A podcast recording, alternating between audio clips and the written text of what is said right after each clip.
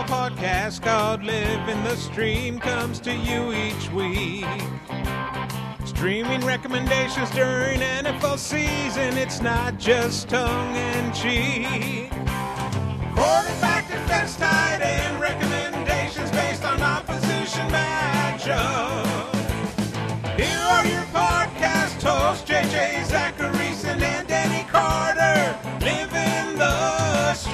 Welcome, ladies and gentlemen, to another episode of Living the Stream. I'm JJ Zachariason, the late round quarterback, and as always, I am joined by my lovely co-host, Denny Carter the fourth. Denny, how's it going, buddy? The Fourth, that is that's that's a lot of bragging about the uh, the sex that my ancestors have had, if that were true. But uh, unfortunately, I am not a fourth. Uh, I I I'm here as uh, the only co-host of Living the Stream who is not online right now, humble bragging about his his preseason takes, uh, which uh, which are filling up your mentions as as we speak. Is that is that not right? Yeah. So here's here's what happened. So around this time every year, maybe it's maybe last year was like a month later, but I was just thinking about it today. Uh, I write a bold predictions article each year where I give 15 bold predictions for the season, right? And then I give a, you know, I say why it's bold, and then I give a description, like a lot of data and stuff to talk about why I feel the way that I feel. So Mm-hmm. I, I thought about it today, so I was like, oh, I wonder what these bold predictions look like because I completely forgot what I wrote, right? So I looked at them, and there were some egregiously bad bold predictions, but there were some really good bold predictions. It was just a, I mean, that's it was precisely what a bold predictions article should look like, you know, pre and post it being written, right?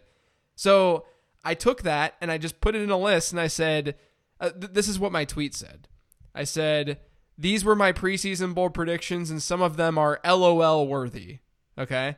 So then I posted the 10 the 10 predictions. Right now as I'm saying this, it has it's I'm almost I'm almost like getting ratioed right now. ratioed. I love it. It's like borderline it has I mean it's not total ratioed. I have 384 likes, but then I I, I keep seeing the comment, the reply counter going. It has 137 replies right now. Oh, you're getting So that. it's, You're- getting, it's getting listen, you're one you're one big retweet away from getting ratioed to hell. yeah, right. So I'm gonna I'm gonna walk through these, and Denny's gonna give his comments on them. I Yeah. I genuinely mean this, you guys.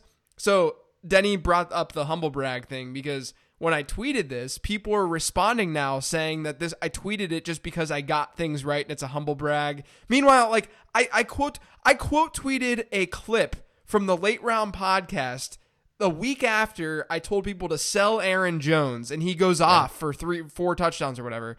I I I quote tweeted it and I like I'm it's okay. I'm going to get things wrong. I'm not tweeting this to say look at me, look at me. So, I'm going to walk through this and you guys can be the judge if you if you think this was humble braggy or what. Even, Oh, even I- though I that will- wasn't I the will- intent. yeah, I will judge. Okay, here we go. Number 1. Travis Kelce, George Kittle and Zach Ertz will all be worse than they were last season. Okay? That's Okay. which which sure that's that's a good prediction. Uh, Yeah. Number two, JuJu Smith-Schuster will be fantasy football's top wide receiver. Hell yeah, that's the one, man. I love it. I love it because that was that was probably mine. I probably would have said the same thing. Yeah. Like like I would have even thought that like, wait, is that hot enough? Right. You know, right. like like am, I- am I am I being bold enough with that prediction? Because he seems like a, a shoe in for I don't know two hundred targets. Right. Right. So okay, so sweet humble brag. Juju's not even like roster worthy right now No, he's not fantasy relevant. at all. So number three, here's here's another great humble brag. Royce Freeman will outscore Philip Lindsay. Wait, how's that going? I don't even know how that's going. That's because no one cares about the Denver backfield. Philip Lindsay's doing better than Royce Freeman, but like, that's that's definitely not humble brag worthy, right? uh, no, well, yeah, it's it's probably not going to happen. Right. You know, so yeah. This next one, kind of humble brag worthy. Dalvin Cook will finish as a top three running back. So preseason Yeah. ADP, he was like tenth or something. Right. Oh gosh, you know, I, I always forget that because I always considered that RB ten uh, ADP to be kind of crazy. I thought. Yeah, yeah. No, I, I had him at like RB six, I think, after like the big five. Um, but yeah, I mean, like it, it was. I, I thought it was fairly obvious to have Dalvin Cook a little bit higher. So Sure. that's like a fine, like not even that super super bold of a take. Next one, not even that bold either. It's Christian Kirk will catch more passes than Kenny Golladay, which I think is actually gonna gonna happen. Okay, number six. This one, I think people like latch. Like I, I'm surprised that they feel the way they do about it because they've been calling it out. John Brown will have at least 300 more receiving yards than any other Buffalo Bills receiver. That's going to happen. Yeah, it's going to happen. But again, like, I- I'm not. uh, Okay, we'll move on. We'll move on. Next one, number seven. Here's a humble brag one. Darwin Thompson will score more points than Kareem Hunt and Jaylen Samuels combined. Oh man, I feel. You know what I feel? I feel the beach. I feel August. I feel the sun That's on my right. Yeah, face. right. When I think of Darwin Thompson outscoring people, being fantasy relevant, being a plug and play guy, I, it makes me feel like summer. I like that take. I. It was I, I mean it. It's catastrophic, but I like it. It was such a bad process take though, because I didn't even really like like my prospect model didn't love Dar. I just bought into it towards the end of August. I'm like, you know what? Screw it. I'm going for this. It's gonna happen. It was hard it, it was it was really hard to resist because you're talking about like the the primary car- ball carrier in Patrick Mahomes backfield Right. you know Right. Uh, number eight, Lamar Jackson will finish as a top three quarterback. That's one of my better ones. Uh, actually I think I think it's actually too conservative I you know I think I think the, the bold take would have said QB one by 100 points that would have been exactly. Uh, number nine. This this one's actually fun. After this past these past couple weeks, Deebo Samuel will finish as fantasy football's top rookie wide receiver. oh ba- well that's not looking terrible now It's not looking terrible right now. We could see what ha- we'll, we'll see what happens. I, I honestly don't know where he would rank right now. I mean, I'm, I'm assuming McLaurin is is pretty clearly one right now. but Mc, McLaurin's done Right, right. So we'll we'll see how Deebo bounces back. Number ten, Eric Ebron will score fewer than six touchdowns, which was I don't even know if I wrote this before or after the Andrew Luck thing or not. But regardless, it's kind of just like a mild take. yeah Um, eleven was Matt Breida will finish with more rushing yards than Tevin Coleman. There, there it is. That that I, I was I was with you. Yeah, there. right, To- sure. to- totally. I I felt like everybody who's taking Coleman, I was like, you're a chump.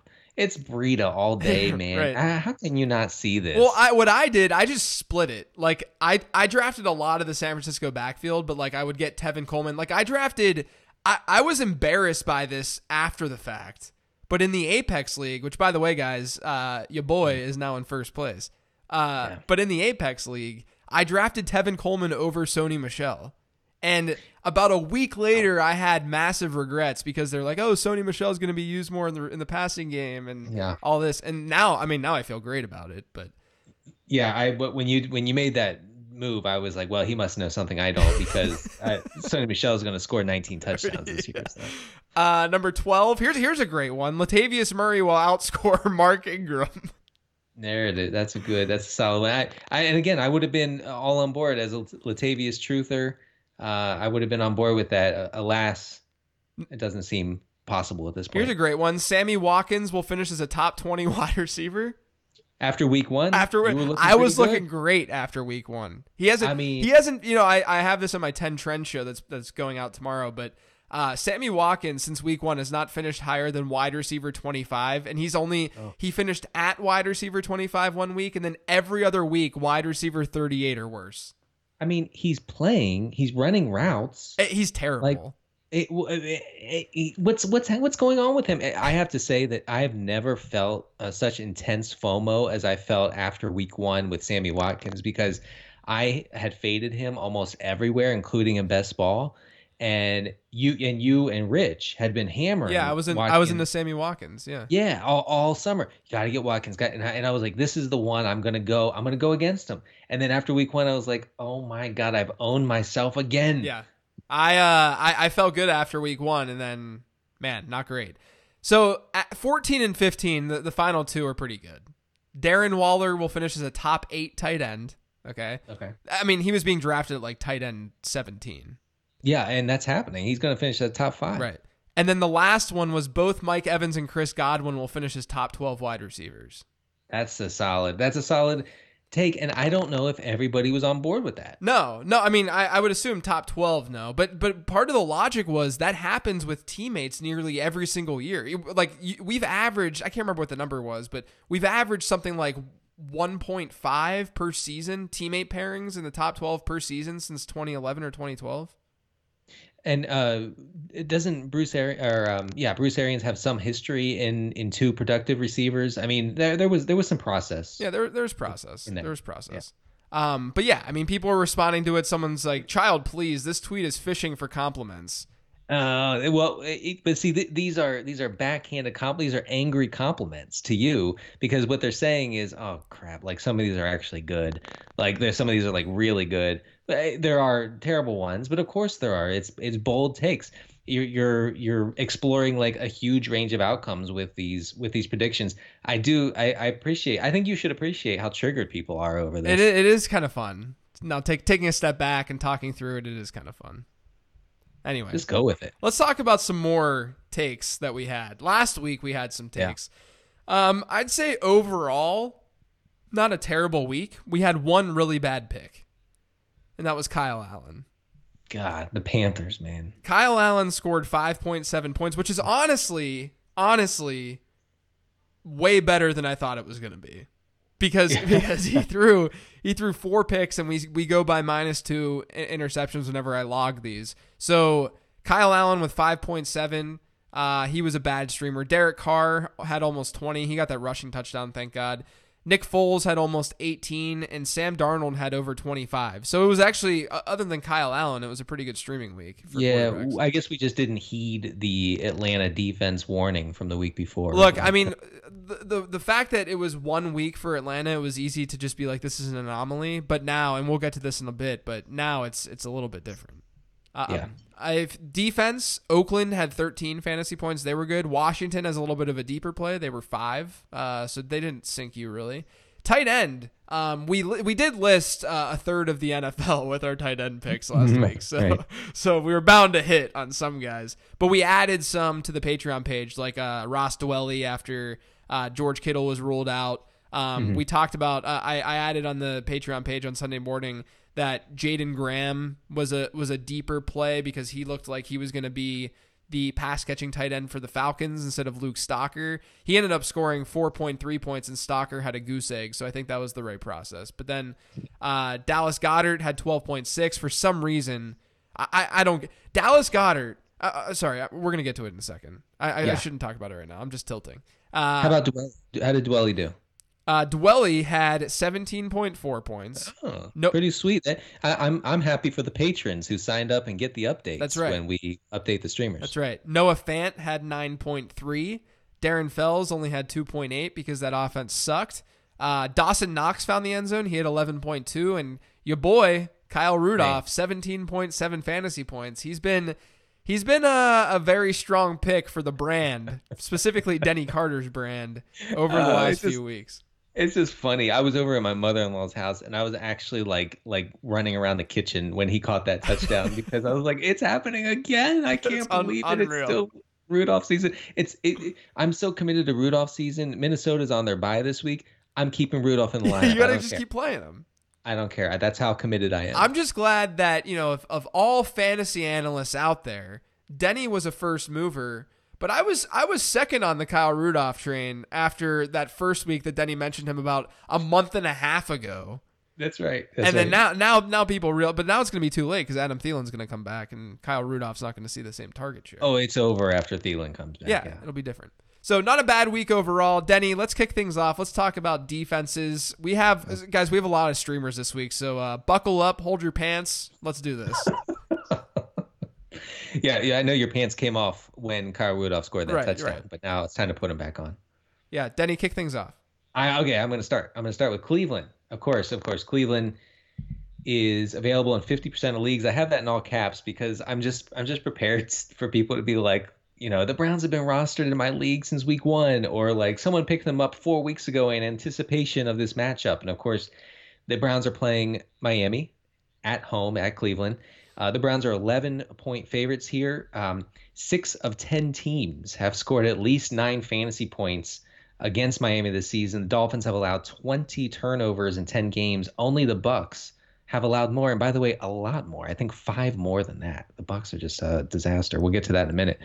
Uh, Cleveland has the sixth highest sack percentage in the league, and no team has allowed more sacks than Miami. Which JJ, you know what this means? What does that mean? The Browns have a sack base floor. I feel like all these like sirens need to go off. sack base floor. Of course, with Myles Garrett suspended until 2069. I don't uh, I, I I don't know exactly how that affects things, but uh, but I I you know the Browns are obviously the top defensive streamer. So I was I, so last week. Th- this is has nothing to do with with the streaming picks. It has to do with Myles Garrett.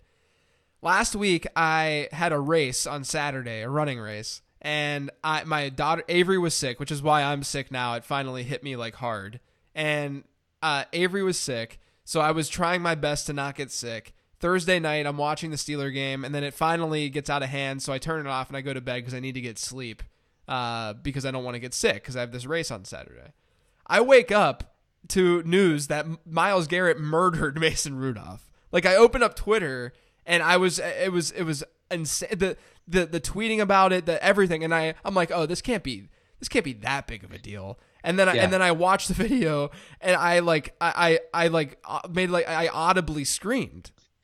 Yeah, I yeah I did the same thing. It's funny you said you went to bed before the game was over, which I don't know. Do you do you ever do that? Is that is that Not rare? not usually. It's a pretty rare occurrence. I mean, some Yeah. sometimes if I had like an exhausting week, I'll literally fall asleep watching bad games. But Yeah. uh, usually, usually I'm I'm watching all the primetime games live. I I didn't see one second of that game. Uh, I I think I was asleep by ten o'clock, which is really early for me. And then yeah, I, I opened my phone the next morning, and the entire timeline is about that. I've never been yeah like more like I was it was jarring. Yeah, it was it was a really insane. It was it was just one of those like sports moments where like like it it it, it just felt out of body almost. Like it was just it just one of those ex- like sports moments of like like you're gonna remember the sequence of events and how people reacted and stuff because the reaction piece to that hit was was the worst part. It it it, it escalated from like from you know Myles Garrett should be suspended for three games to Myles Garrett should be suspended for the rest of the season to Myles Garrett should uh, be be be prosecuted. jail. Yeah. And then and then Yeah. and then it turned into Myles Garrett should get the electric chair. Like it just like it, it got worse and worse and worse. and I'm like, all right, I'm like, okay, guys, like I get it. And like everyone, every single Yeah. person with a Twitter account had to have a take. Right, right. Yeah, he should be prosecuted. He should be shot to the moon. Right. And left there forever. Right. Th- Things Just- things just of this with a helmet, just- Smith would say. Yeah, hit him with a helmet sitting on the moon, only being able to hit himself. Right, right. But you know, I mean, Mason Rudolph didn't not deserve some retaliation. Yeah, Now, look, I get it all. I get it all. Yeah. Yeah. He didn't. He, he. I know you're not a Mason Rudolph truth or anything, but like, you know, the the whole everything that transpired before that, I kind of, I kind of wasn't shocked that that was his reaction. Myles Garrett is is pretty dirty. I liked I liked Mason Rudolph's uh, post game where he was just like the, the toughest sob. Like he just d- the the T was so high. He was just standing there and he's like, uh, he's like, yeah, like like just basically saying like how like acting like he was just such a tough guy throughout that whole experience. Because I mean, he did get whacked in the head. I'm surprised that he didn't get like concussed off, like from it. But I mean, he he had one of the worst hits to the head three weeks ago I've ever seen. right. Uh, people need to lay off Mason Rudolph's freaking head right now. Right. Yeah, it's rough. It's rough out there. But yeah, I mean, it was a, a really sad situation though. I can't stand when stuff like that happens in the NFL because it just it just plays into stereotypes and how uh, barbaric the game often can be. It, it is though, you know. Yeah, that's how it is. It's it's the Coliseum. Yeah. Uh, all right, another another defensive pick this week, the Detroit Lions. Uh, I think that they're probably they're they're on par with with Cleveland. Uh, maybe maybe not as strong, but uh, I mean, again, we have to worry a little bit about Cleveland being able to sack the quarterback. But uh, Detroit is facing Washington. Dwayne Haskins in his two starts has been sacked ten times and he's fumbled twice. Uh, Washington has allowed the fourth highest sack rate now in football. Detroit's not really been able to get to opposing quarterbacks. They rank seventh worst in pressure rate, but given the sack uh, rate allowed by Washington, I think Detroit is in play from that standpoint. There's a low over under too, so I think that they're just a fairly safe option as a result. Uh, you know the adjusted yards per attempt for one Dwayne Haskins right now? No, It's it's four, wow, four uh, AYA, and and he has he's completing fifty eight percent of his passes.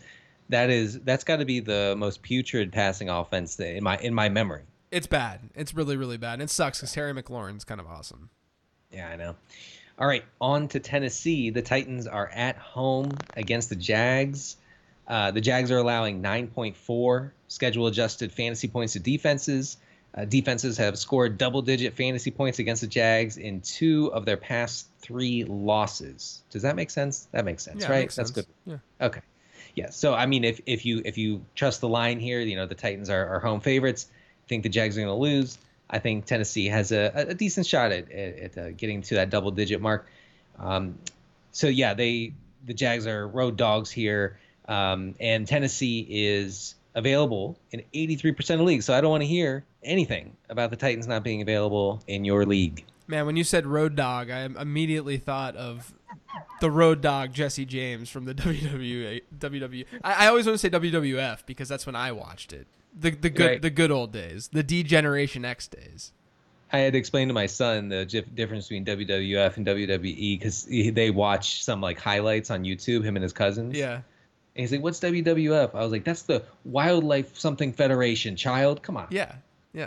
Uh, all right, the fourth defense, uh, the fourth of nine that we're going to talk about today. No, the the the fourth and final defense, the Atlanta Falcons, guys. This is real.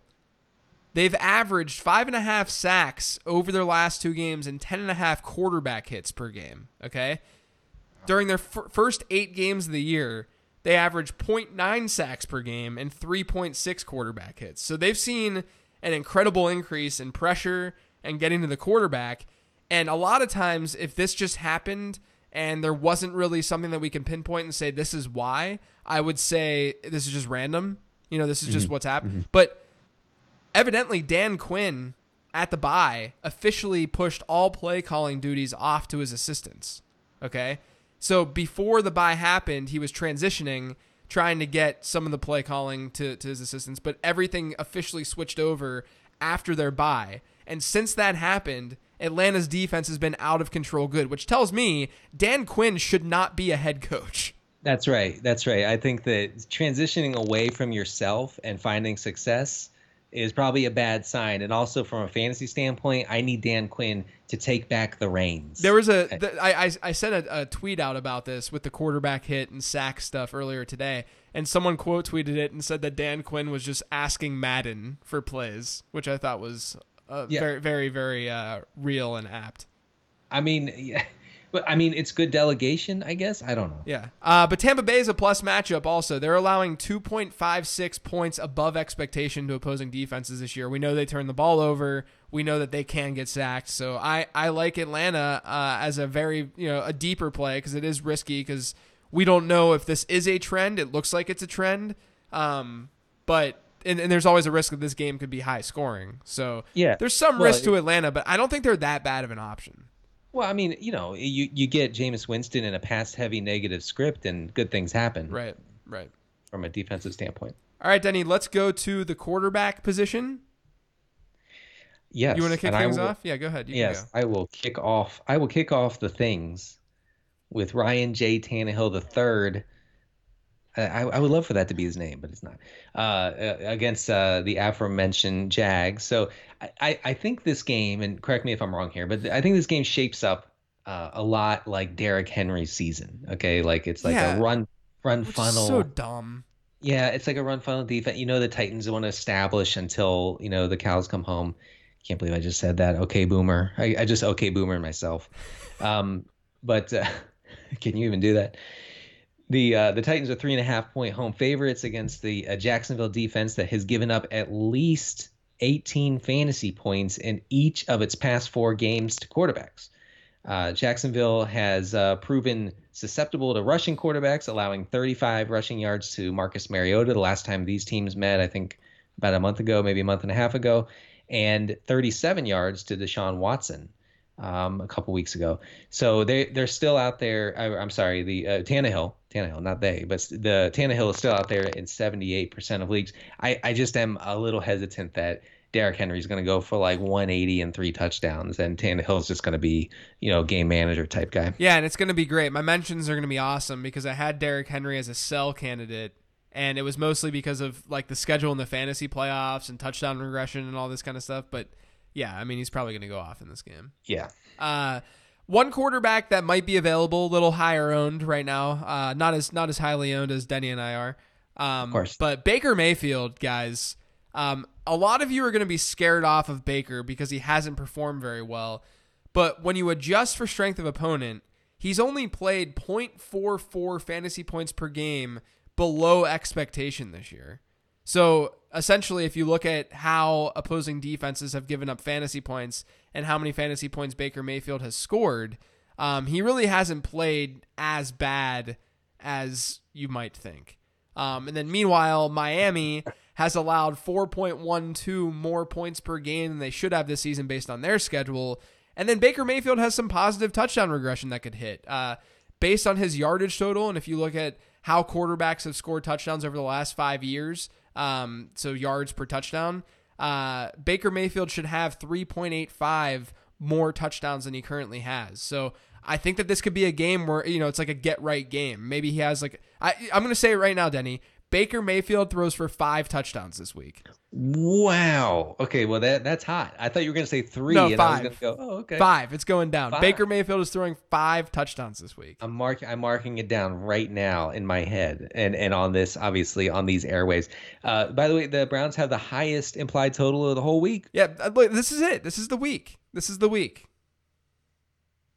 Well, a slightly worse candidate for streaming purposes, uh, but but but a fun one nonetheless is Jeff Driskel. Jeff Driskel is fun as hell. Yeah. Um, uh, that's all I have. No. Uh, so uh, Detroit is at Washington. Uh, Detroit is a three and a half point favorite here. Implied total of 23 and a half points, which, as the kids are saying, is not hateful.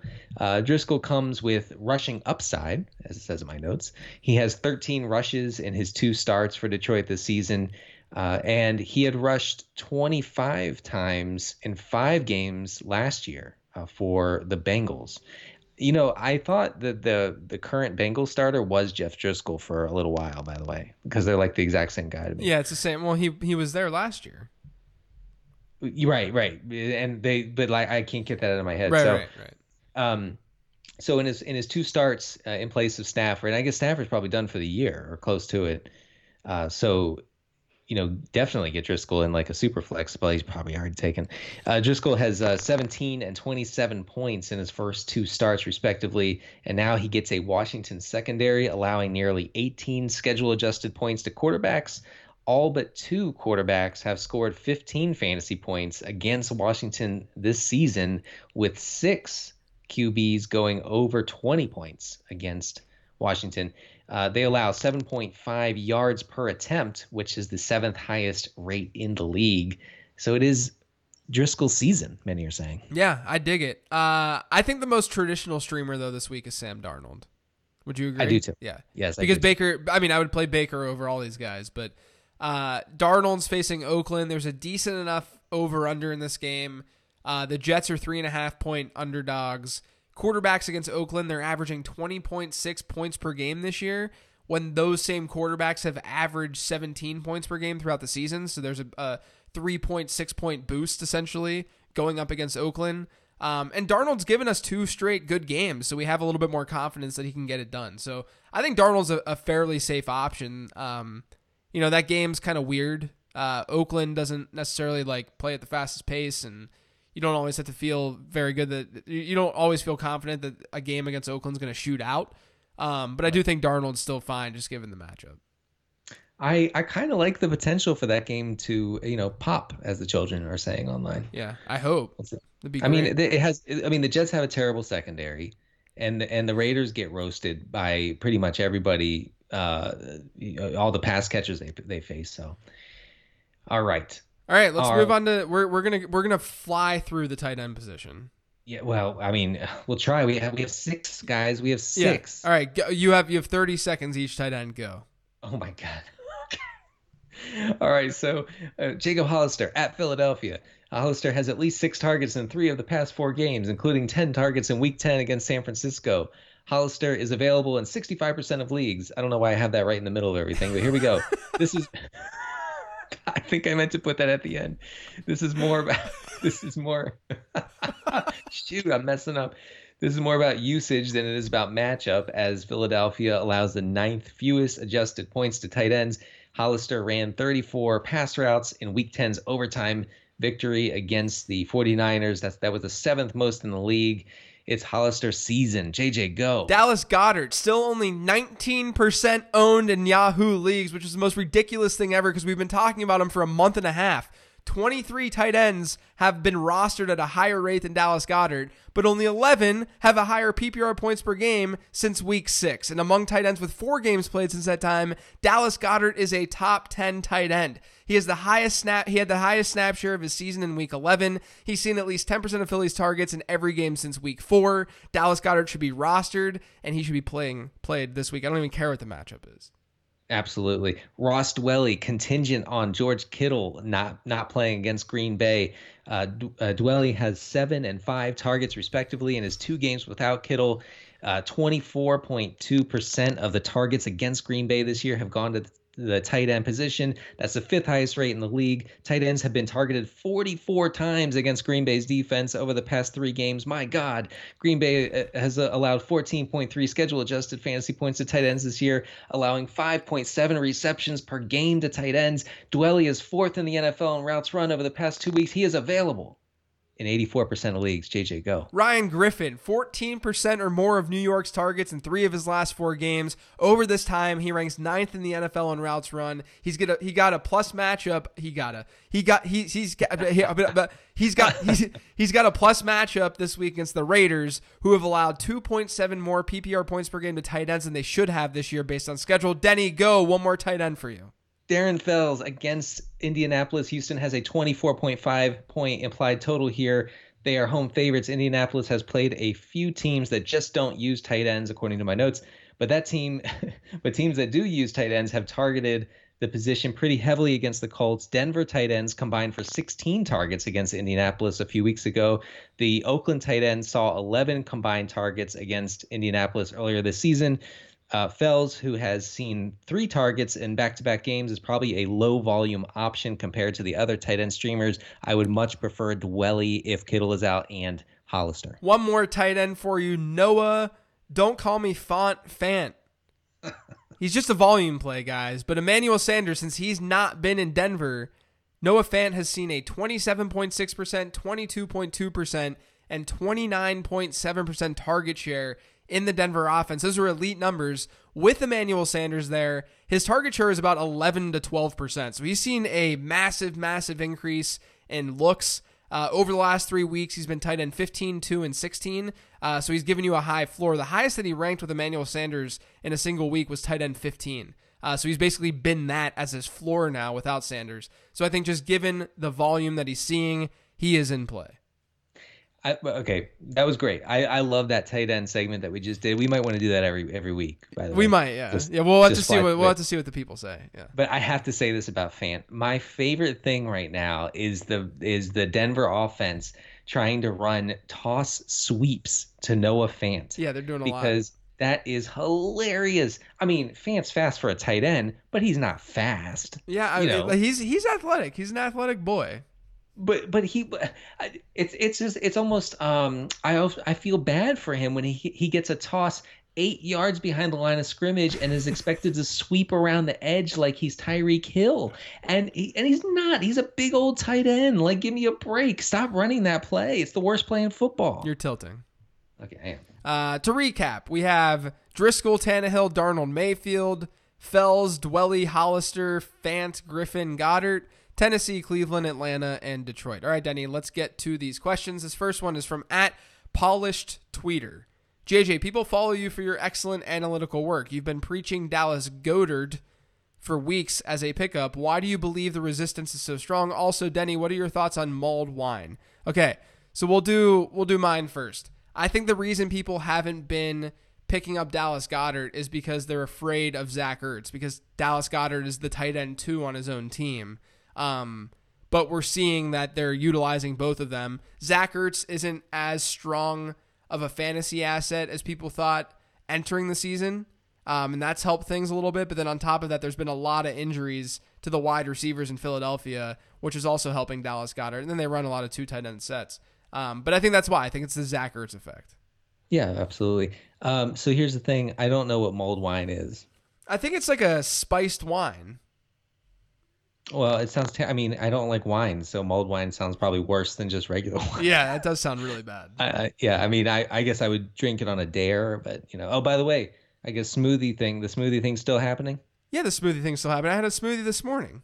God bless America. What, what did you think was gonna happen? I already told ah. you I'm not. This is gonna happen next year too. I forgot you're a stubborn mule. That's that's what I that's what I forgot. So I'm going to end up drinking this stupid White Russian. Yes, you are. Uh, this next question. This is a good one. This is from at Justin White VA. Would you rather be forced to forever dot dot dot listen to Booger give a play by play of your life as you live it? Okay. Walk barefoot from your locker to the shower and back at the gym daily and back at the gym daily. Be emotionally invested and attached to the Chargers forever. Oh. No, I could never be a Chargers fan. No, that's it's the most. So there's a tweet from Rotopat that was Yeah. sent in early October, and it says, "How does how does every Chargers game end the same way?" Every, every one. It's and then and then last last night, it's just it's amazing because it was a a month and a half old tweet or a month old tweet, and it's just still completely relevant. And I just I retweeted that thing last. I'm just every single time the Chargers finish a game, I'm gonna retweet it. well that that that's what uh Keenan Allen quote retweeted and said shit sad yeah, right. because he knows. Yeah, imagine imagine being Keenan Allen or someone who's good on that team and and experiencing that firsthand. And by the way, the fact that this happens to the Chargers, I think, pretty much confirms my dad's theory that the mob, the mob, has owned that franchise since 1969. It's true. so. It's true. Uh, and there are people the the the Philip Rivers uh, point shaving people. I, I think that there, I think there's there's something there too. No, my, so my, my my dad, yeah, my dad's like he big Rivers fan, like the religion thing, like 15 kids thing. He's all he's all uh, all in on Rivers personally, but he was like, yeah, but he's definitely a point shaver and he's owned by the mob for sure. Yeah, I mean Like, Rivers well, makes that- makes throws where you're like, "Th- this can't be this can't be And real right now. By the way, I can't like people are still playing him every week in fantasy. What's going on? Yeah, it's rough. I I don't. Can I can I uh, ask a couple Facebook questions? Sure. By the way, I would say I don't want I, walking barefoot from your locker to the shower and back is probably the answer here. Yeah, yeah, yeah. We're we're doing that. We're taking that. one. Yeah. Okay. Go ahead. All right, yeah, sorry. Uh, so Hunter Dunlow on the Living the Stream Facebook page, I would suggest you all join that page. There's lots of lots of hashtag discourse on the page. Hunter Dunlow asks says, I respect the opinion and insight of each host. Wow, this is this is starting off. I'm almost suspicious of this. Uh, so I'm searching for opinions on the following issue. Who is your favorite Ninja Turtle? Thanks for your time. Okay. Man, that's okay. So it's for me, it's Michelangelo Okay, why? because he's he's carefree. Okay, okay. Yeah, I just I always liked Michelangelo because it was like an easy, but but I always liked Leonardo because he had the sword. the Leonardo's a dork. He's a nerd. Right, okay, but listen, what I'm saying is, I'm saying growing up, that was like the cool thing that I would want to like. You, I wanted a sword. Oh, okay. So it was about the sword. I mean, the leadership thing always turned me off with Leonardo. Yeah, I mean Michelangelo is the goat of the of the group. I I disagree. What, Uh, who, who are there's? Oh my you- god, You know, you know, go Ra- who- Raphael. why? Raphael, obviously, because he is the ornery, thoughtful badass of the group, and I like that. I like. I want. I as a kid, I wanted to be him. He he's the he's the one in the first one, uh, who um doesn't he break down first when Splinter's ghost visits them? I don't remember enough. I, I, I mean, because you know, because he keeps it all inside. He's a tough guy. He's a tough guy, but he, but he let out. He and and you, when tough guys break, it's it's. uh so you like the know, you like the high T guy, is, is the he, high but the high T turtle. But he's fake high. He's fake high T. He's very. He's actually very emo, and but he but he has to cover. He he has a mask of a, a high T mask. So he's sort of like Bill Belichick. Oh God, you're right. Yeah, you're right. But, Michelangelo yeah. is the answer here. I mean, I know. Look at the size are terrible. The as as as uh weapons size are. Yeah, the- yeah, they're stupid. Like, what, what are they Uh, gonna do for you? Right. Well, I'm I'm just glad that neither of us wanted to be Donatello. Yeah, Donatello was the woat. Yeah.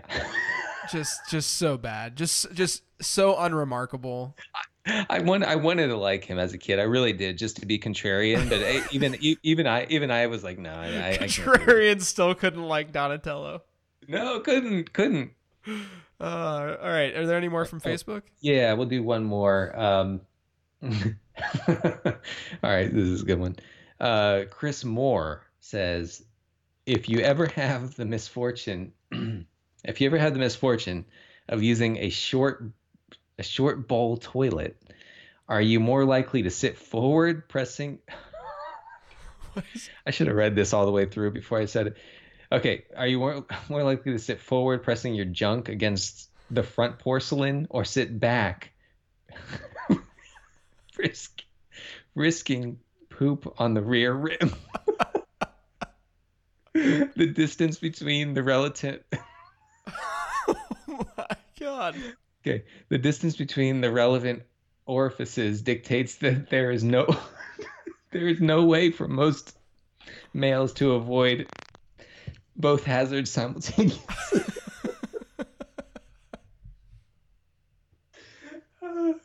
I mean, you have to you have to make sure that the uh the fe- the fe- the fecal matter goes in the toilet. That, that's your only option. That's your number one priority. that's it. That's it. That's it. Period. That, that's your number one priority. I can't wait to get angry emails about us talking about poop on the show again. Oh yeah, right. Um, uh, one more, one more from uh, uh, Justin Schaefer, friend of the show. Are are your low T levels on display when you overreact to how cold a day might be?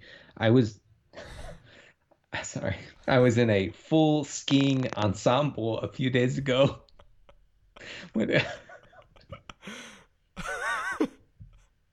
you, I hate you guys for making these questions so funny. Uh, I was in a full skiing ensemble a few days ago when a couple of teenagers walked by walked by me in shorts.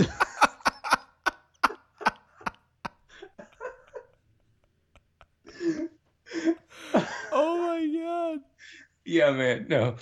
Seriously, I am very um, very low T. I'm su- I'm such a baby when it comes to the cold. Like I'm like I'm like dressing. If it's 50 degrees, I'm dressing like it's 20. So, uh, I feel like if if people were dressed up, like legitimately dressed up in shorts, or like if people weren't dressed in this ski getup, they probably thought you were about to rob a store.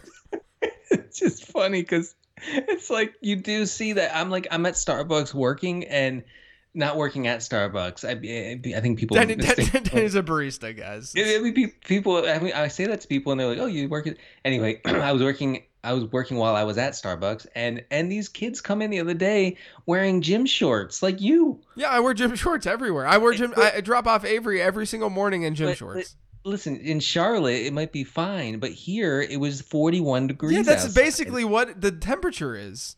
I had a I had a sweatshirt, I had a scarf around my face in the uh, in the Starbucks store, and these kids walk in. So yeah, I feel I feel uh, totally cucked by the cold. I think. By the way, there was a I, I posted a picture uh, after the race that I the marathon relay that I ran on Saturday with I ran it with Mike Leone, who you guys might know on Twitter, two hats, one Mike, uh, the DFS player and analyst. But I, I he was part of the relay team and he was in Charlotte, so we ran it and I posted a picture of us, and I was wearing. I, I didn't run in these sweat, but I was wearing like really baggy sweatpants because it was just like like we're we're I was the first leg, so we were just going from from leg to leg and like picking people up, and then you know rooting on our team, all of that kind of stuff. And so I was wearing like what was warm for me and comfortable, right? But I'm mad because I had an opportunity to show off the quads. Yeah, you did, and you did, and we, we couldn't see your quads. We we still don't know. Yeah, I was very very disappointed by that. I could have. Yeah, I know. I I uh, I was I was hoping that you would you would be wearing um like skin tight uh track you know like um like Olympic track runner uh get up. If it was if it was uh, warmer outside, it would have been different. But it was it was cold on Saturday. It would it would have also been incredibly awkward if you if you wore that for other revealing reasons. That's right. So. Yeah. Uh, this next question is from at Tummage. It says, "How much do you remember of what is spoken about on the pod? I remember laughing multiple times last week, but have no recollection about what. The best part of this question is that I forgot it and had to delve deep, or have and had to delve down deep to remember. Yeah, look, Denny and I, you guys remember way more about the things that we say than we do. Yeah, I think so. I mean, I remember really like very memorable moments, but overall, I, it's kind it's kind of a haze because I mean we're we're like we're like putting this together in real time. Like Yeah. uh, like we we work throughout you know parts of the day on Monday and Tuesday to make sure that you know the show doesn't totally suck. Uh, but but yeah, so when we get to it, it's it's a bunch of laughing, and then if you ask me afterward, I'd be like, it was something about um, poop, but I don't know. Yeah, right. Uh, and there are things. I mean, we've told stories multiple times on this show that we thought that we hadn't told before. But we definitely have told before. So, uh, this next one's from at Smoothie Watch Twenty One. It says nine days to go, Denny. Nine days, and then it says CD Carter Thirteen. Are you nervous about? Are, are you nervous watching the impeachment trials, having to think about so many white Russians? Ha, ha, ha. yes, yes, yes, I am. Also, read the transcript. Read the transcript. This next one's from at Jake Break Baller. For two men of great hair, what is the proper routine and order of operations for fixing your hair? Is there a wrong way? What is the goat hair product for dudes? I think you and I are on, in the same boat with the, the hair product. Do you still use Crew? Well, I, I use a I, I use a, uh cheaper version of, Okay, of Crew. it's the I- same- same it's same same sort of fiber. Yeah. Do you, do you use like the? I, I have to use the really like the the stuff that makes your hair really stiff because my hair will like Yeah. not stay the same way if I use like like the thinner stuff. I yeah, well, you you have completely different hair than me apparently because if I use that, it would just all sit on my forehead uh, throughout throughout the day.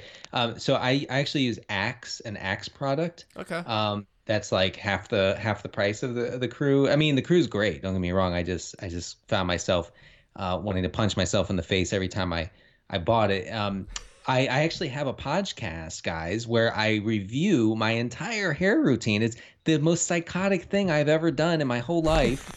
Uh, but I think it is informative, and I think that this listener may uh, get something out of it. Yeah, I mean, my routine is if I have to do my hair, I will put some on my hand and put it through my hair, and I'm I'm done. How is your is your hair uh, wet, sort of wet? no. I I it, it Right. all of the above. Sometimes it's a little bit wet. I mean, whenever I get out of the shower, we we talked about this last week where I I almost uh I, I like pinched a nerve in my neck the one time rubbing my hair so hard. Oh yeah, right. You're you're an insane hair dryer. I am. I am. I try to get as much of the wetness out of my hair after a shower, uh, and then therefore it's only damp to dry by the time that I'm putting stuff in my hair. Yeah, I mean, damp is is workable. Uh, Don't ever put stuff in your hair if if it's wet, unless you want it to look soaking wet. Like Right. if you're going to a New Year's Eve party in 1921 or something. You know, that's the that's the look you're going for at that point. Uh, next question at Bubsauce18. Ketchup on eggs. Should this be allowed outside of prison walls? Also, should I ride Dak this week versus New England or live the stream? Ke- So, but ketchup on eggs is it like how how common is ketchup on eggs? Because like my sister and my mom did it growing up. I wasn't really that into it because I didn't really like ketchup until I was like an adult. Oddly, That is weird. yeah, it was it's strange. But um, I don't know. I, I don't do ketchup on on eggs. I can just eat my eggs plain because I'm I'm an adult. I mean, I put hot sauce on my eggs. Yeah, hot sauce is actually good on eggs because we're high T. So yeah, I mean, I, I find I find the concept of ketchup on eggs totally disgusting. But as a kid, there was nothing better. I, I don't know. I mean, outside prison walls, I I would say no, probably not. But then again, Patrick Mahomes puts uh, ketchup on a steak, so Yeah. Uh, and then also with I would still play Dak over the streamers against New England, but I think that Baker's kind of close, I know, I know. That's the one. That's the one that really gets me. Um, especially once would- Baker goes throws for five touchdowns this week. I, I re- wow that if if the five touchdowns are locked in, I think you're doing it. I think you're you're pulling the trigger. Um, but yeah, I mean, I'm not starting Ryan Tannehill over No, freaking no, no. Dak Prescott. No. Yeah. Next question at cheesy underscore fl. Who is your least favorite guy on Twitter? I.e., the grammar, the the grandma police. There was not an R there. the established the run guy slash anti analytics guy. The oh. unironically uses the crying laughing emoji guy, etc. So I, I don't mind the people who are like so over the top and use emojis like that. They're they're just they're they're they're annoying to a degree, but they're fine. The the people who honestly annoy me most on Twitter are the ones who are just so clearly miserable with their own life and they're they're they're intelligent enough to write out coherent thoughts and use good punctuation and show show that they're educated, right? Uh, but at the same time, they're just they're just uh, so so rude and mean and miserable for no reason at all. Those are the people that I just don't want to associate with on Twitter. I I think I do you know how many people you've blocked on Twitter? Um, I, I would guess probably a hundred. Really? So I'm at like 40. Okay. And cuz I don't I don't block that much, but I would say 30 of the 40, 25 of the 40 are the miserable guy type that I just Yeah. don't want the negativity and I know this sound now this is starting to sound like a like some sort of like infomercial, but I, I don't I don't want like the negativity in my mentions that I read o- over and over again. It's just it just doesn't it's not good for your mental health. No, it's not. I mean, Twitter's not good for your mental health, especially if you have that in your mentions, people screaming in your face and and and and sharing that sort of uh, negative uh, ne- negativity. I feel like Marianne Williamson a little bit, but the um, uh, I have I have muted. No, no kidding, JJ. I have muted probably more than a thousand people. Yeah, my muting, I'm, I'm probably at like 200 or so. So I, I, I, I mute more, but um, the the block. So- I'm not I'm not like a. I don't want to be a serial blocker because No, me neither. it, it to me to me it just it's well it's a sign of weakness in a way. I think. Well, I mean, uh, muting. Uh, yeah, I, I I agree to an extent, but uh, muting is great because it's like that um that Black Mirror episode where uh you, people. Oh yeah, they, they become like uh like static. Yeah, it can be like blanked out. Yeah, yeah. And and you can't see the person, and so you bas- you basically do that to people who are who are basically yelling at you in your mentions, and sometimes somebody will bring it to your attention and be like, "Who is this guy yelling?" And you'll you'll actually go look and and and look to see that this person has been tweeting at you for hours. Yes. And and but you have no idea, and that's great. That's great because that person is driving themselves insane, and you and you don't know, and it's great. Yeah. I, I for, love for, it. for for the record, I whenever I'm this is eating me up. When I say that it's a sign of weakness, I really just mean the fact that when you're blocking people all the time, it's it's usually a sign of like not being able to take constructive criticism. That's right. That, yeah, that's that's really what I mean. There are definitely times where you should be blocking people. That's really what I meant by it. Yeah, I mean the the the, the stuff that that women reporters face. Yeah, uh, right. Like that. Yeah. mean, yeah, crazy. Yeah, the the threats. God, I mean, I would be blocking everybody. Uh, yeah, and, exactly. Um. Uh. So the just real quick to answer that question, the most annoying person I think on Twitter is the person who jumps into my mentions after a political post and basically says something to the effect of, um, all political stances, uh, lawmakers, and uh, voters are exactly the same. Uh, so why do you care? Like all like all things are equal in politics. The the good things are just like the bad things. I hate to tell you. right. Right. and- like and- the, and the that- like and, the know- moderate stance. I and and I'm and you know I'm cynical. I'm not that cynical. So uh, that that drives me nuts to just to just say that like like well. You may think that, but another person thinks this, and you guys are both equally wrong. Yeah. And Okay. that- I got that- you. that- yeah. That yeah. makes me want to drive a nail through my eye. I got you. I got you. Uh, next question's from at JRNFL. Living in Minnesota, my wife and in laws all pronounce milk as milk and pillow as pillow. Are they irreparably sociopathic, or can I do something to avoid divorce? Well, where are they from? Minnesota. Yeah, so they talk weird. Yeah, I mean, people in Minnesota talk weird. People in Pittsburgh talk weird, but Minnesota is is more like everyone from Minnesota seems to have that sort of accent. Uh, Not everybody can speak perfectly like they're from Maryland. Okay. Yeah, I mean, I, there are people though in like Pittsburgh that do the same thing with milk and milk. Yeah, I mean, I I, I think that uh, you can accept you can accept this milk and pillow thing, and uh and, and and roll with it. I don't think divorce is necessary in this case, in my in my humble opinion. Yeah. Uh, next question at Jared R three two five is JJ. If JJ is never off air and Denny is never offline, how do you both remain married with social lives? Man, That's rough. I yeah, I- mean the NFL season is different. The NFL season is different, but I, I look. I've I've found a good balance even during NFL season. It's gotten a little bit better. Back Yeah, back I in the days, it used to. Back in the start when I was startup numberFire days, those were those were that was rough. It's not not a lot of, of free time. Yeah, um, I mean, I'm I'm online.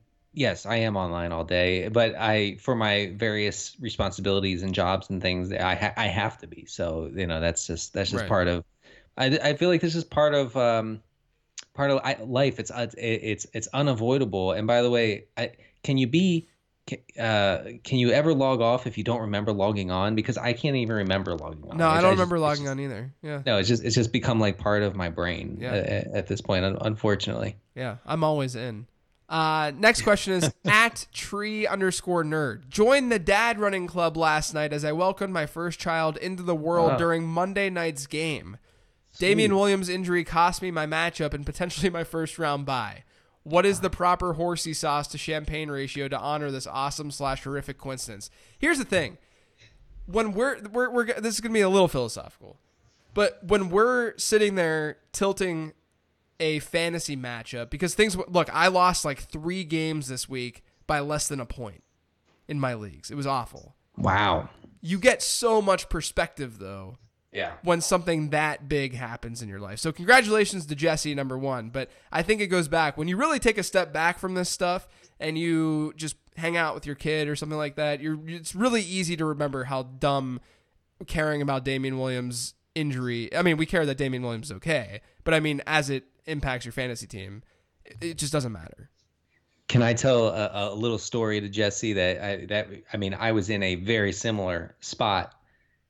And first of all, congratulations. But my son was born on a on on a Monday morning, and so my wife and the baby were still in the hospital, obviously on Monday night, and I was sitting there watching um, on mute. I was watching the Titans and Jets play on Monday Night Football, last Monday night uh, game of the year. It was fantasy championship week.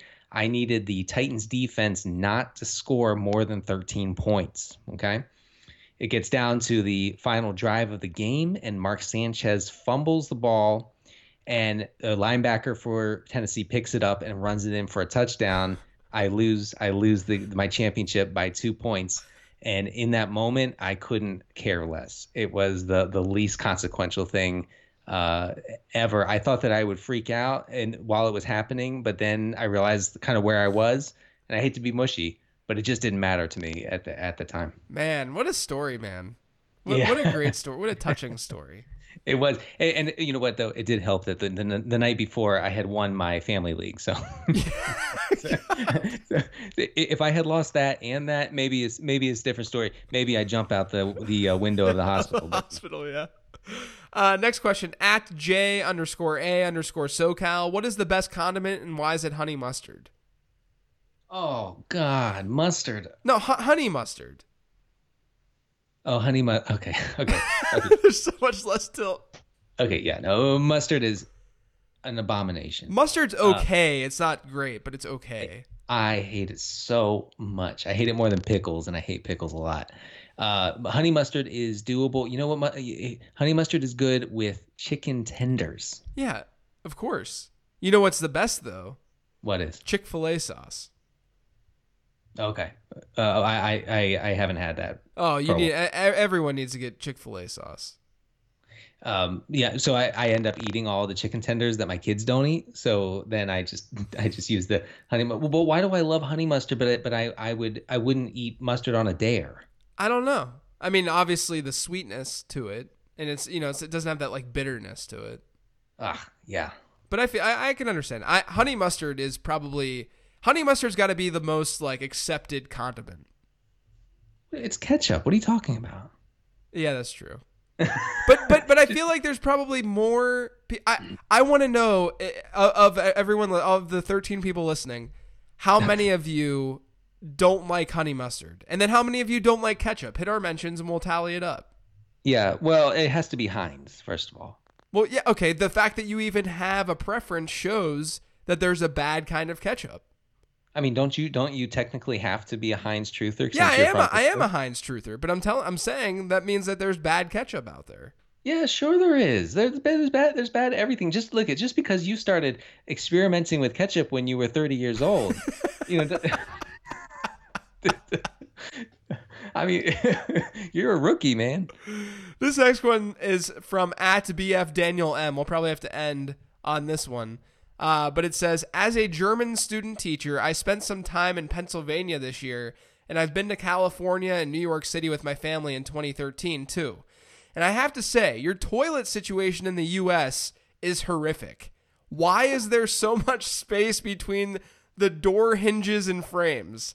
Let me shit in peace, please. Sorry to the kids. Oh, So, yeah. So basically, so he he shows examples, and he's basically saying if you're in a stall, and you and you look at all the stalls, and why why are there gaps in them? Like why can you see through? And and you know whenever you're like walking through the bathroom and you're like, is this open? Is this open? You're just you're you're looking at other dudes taking dumps. yeah, I mean, you can clearly see it. Yeah, you, know, can just clearly, see them in there. Yeah. You, yeah, and and and and the worst part, and this happens. This had don't don't I? I'm not gonna uh, pretend that this has not happened to me. Is when you accidentally make eye contact through the crack. through the crack, and and then you have to like quickly look away and be like, "Oh, dude, I'm I'm not actually looking at you." You know, I'm not, and it's actually it's it's not it's not as awkward if you're the one sitting on the toilet looking through the crack because you're like looking out. Like, yeah, right. You're you're so- supposed to be doing that because what if there's like a, a an armed robbery that's going yeah on there or something? are, are are people looking at me it's it's uh yeah it's very strange i was in a bathroom the other day uh at actually it was at rock bottom in bethesda and in so all so okay i'm gonna get detailed. All the urinals are being used. So the only one was these this the the standalone toilet and it was in a closet type type space. And in that in that in that space there was only one light one tiny light on the ceiling uh, that shined down you know like you were being uh, interviewed by the cia in a, in a in a secret siberian uh, facility you know and so I, I felt i felt like you know i was being grilled while i while i peed in there it was very weird Abducted by aliens. Well, yeah I, I i did not like it rock bottom if you're listening you know fix that situation fix that situation. All right, Denny. That's gonna do it for the questions. Let everyone know where they can find you. yeah at cd carter 13 on twitter i have my kicker post on patreon uh, on our patreon page and if you would like the updates which came in really handy for some folks and lots of thank yous we appreciate that from the patrons sign up for our patreon I am on Twitter at Late Round QB. You can go tell me that I'm a giant humble brag on there. Uh, I also have a podcast, the Late Round Podcast. You should subscribe to that. Denny, do we have a tilt montage this week? oh we do Thanks for listening, guys. Enjoy the tilt montage, and we will talk to you next week. It's uh, 1.35 p.m. Eastern Time, the only legitimate time zone on the planet. And um, Devin Singletary, who I have quite a bit of in redraft and uh, in DFS today. Um, so he had 27 yards to start the game. Good, good little start for the rookie. Um, and now we're approaching the end of the first quarter, and the box score says he has checking 20 still yeah still 27 yards. So i don't really understand that against the second worst rush defense in the nfl he had 27 yards in the first drive i believe. And and he still has 20 so that math's not checking out. I, I've called DraftKings. I've called FanDuel. They uh, both called me cucks and promptly hung up on me. So, gonna have to hang in there on Singletary. I am, uh, I am tilting.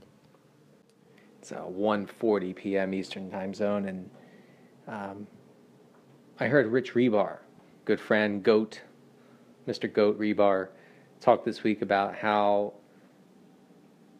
the change in the Atlanta defense was evident last week when the head coach ceded defensive play calling to the defensive coordinator, and they subsequently dominated uh, the Saints in New Orleans.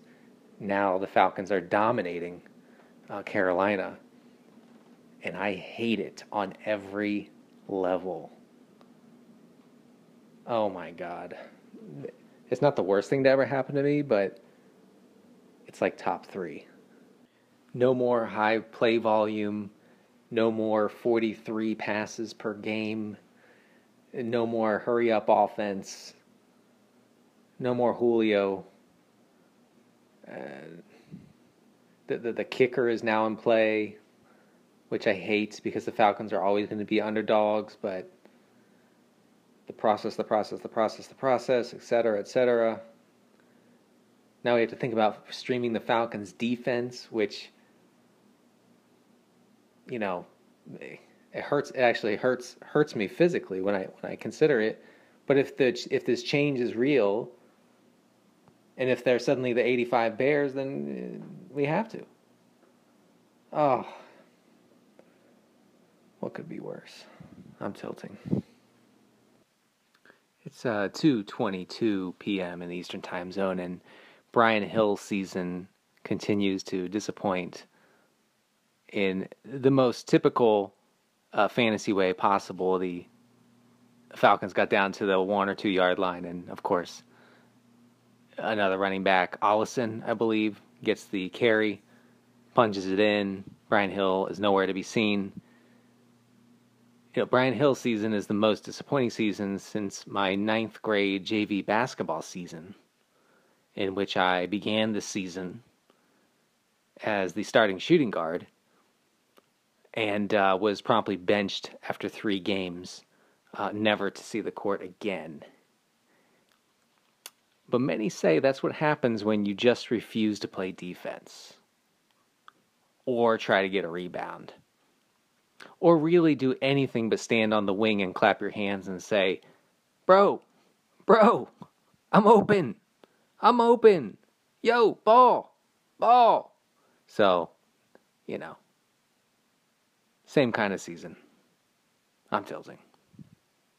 Uh, 2:30 Eastern Time and the Vikings just intercepted Brandon Allen at the goal line.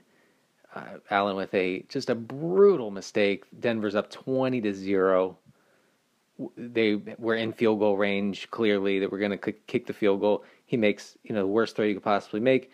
The Vikings now have the ball at like the 25 yard line, their own, and I'm I'm just waiting for Mike Zimmer to kneel twice and get to halftime down 20 to nothing. Because that's the the level to which I think Zimmer and the Vikings, you know, fill their diapers aka shit themselves, on a weekly basis with their ultra conservative uh, play calling. No, no, wait, no, Kirk Cousins is in the shotgun. He's taking a snap. Folks, I've been proven wrong. He throws, it's Kyle Rudolph for 14 yards this Rudolph season. All right. I'm glad to be wrong. I'm happy to be wrong. I, I was about to, my face was going to literally melt off if the Vikings either just ran it up the middle a couple times or, or just knelt on it. They're down 20 nothing. 29 seconds left. I'm just gonna I'm going with it. I'm going with it. This is gonna be a long, extended version of the tilt montage segment here. Cousins drops back to the 40. He tries to set up a screen. Dalvin Cook catches it. He has to run about 75 yards to lose. He lost four yards on the play. Good play, Vikings. Nice, awesome, excellent play there. And naturally, uh, Mike Zimmer lets a, an additional five seconds run off the clock before he calls a timeout uh, because uh, he desperately needs in-game simulations to teach him how to to manage this sort of situation, this two-minute situation, or, or in this case, one-minute situation. The, the, the, these coaches they need to play. I know it's funny, but they need to play video games. We need to get these old boomers like Mike Zimmer playing some video games so they don't suck so much. God, boomer coaches are terrible. I'm tilting. Uh, 3:18 p.m. in the Eastern Time Zone, and I had forgotten, in touting Devin Singletary all week, that uh, the only plan that the Bills have in the red zone is for Josh Allen to roll out, take off, and run like some sort of rabid animal toward the end zone uh, without regard for his life or the life of any defender in his path. So, and that's what happened here against the Dolphins. So, really, as Marcas Grant from NFL Network said, uh, what's the use in having Devin Singletary when when uh, Josh Allen is just the one who's just going to take off? He's going to take one read, he's going to take off, and he's going to run with wild abandon. Just, I mean, you know, you know that when he takes off for the end zone, uh, one of two things are going to happen: he's going to score, or he's going to get hurt and not score. Those are the two things. Not tilting. Thank you for listening to Living the Stream. We hope you enjoyed the internet podcast. Don't forget to subscribe on iTunes now. It won't take long, it's fast. For more fantasy football info, check out lateroundqb.com. Hope you come back soon as we share about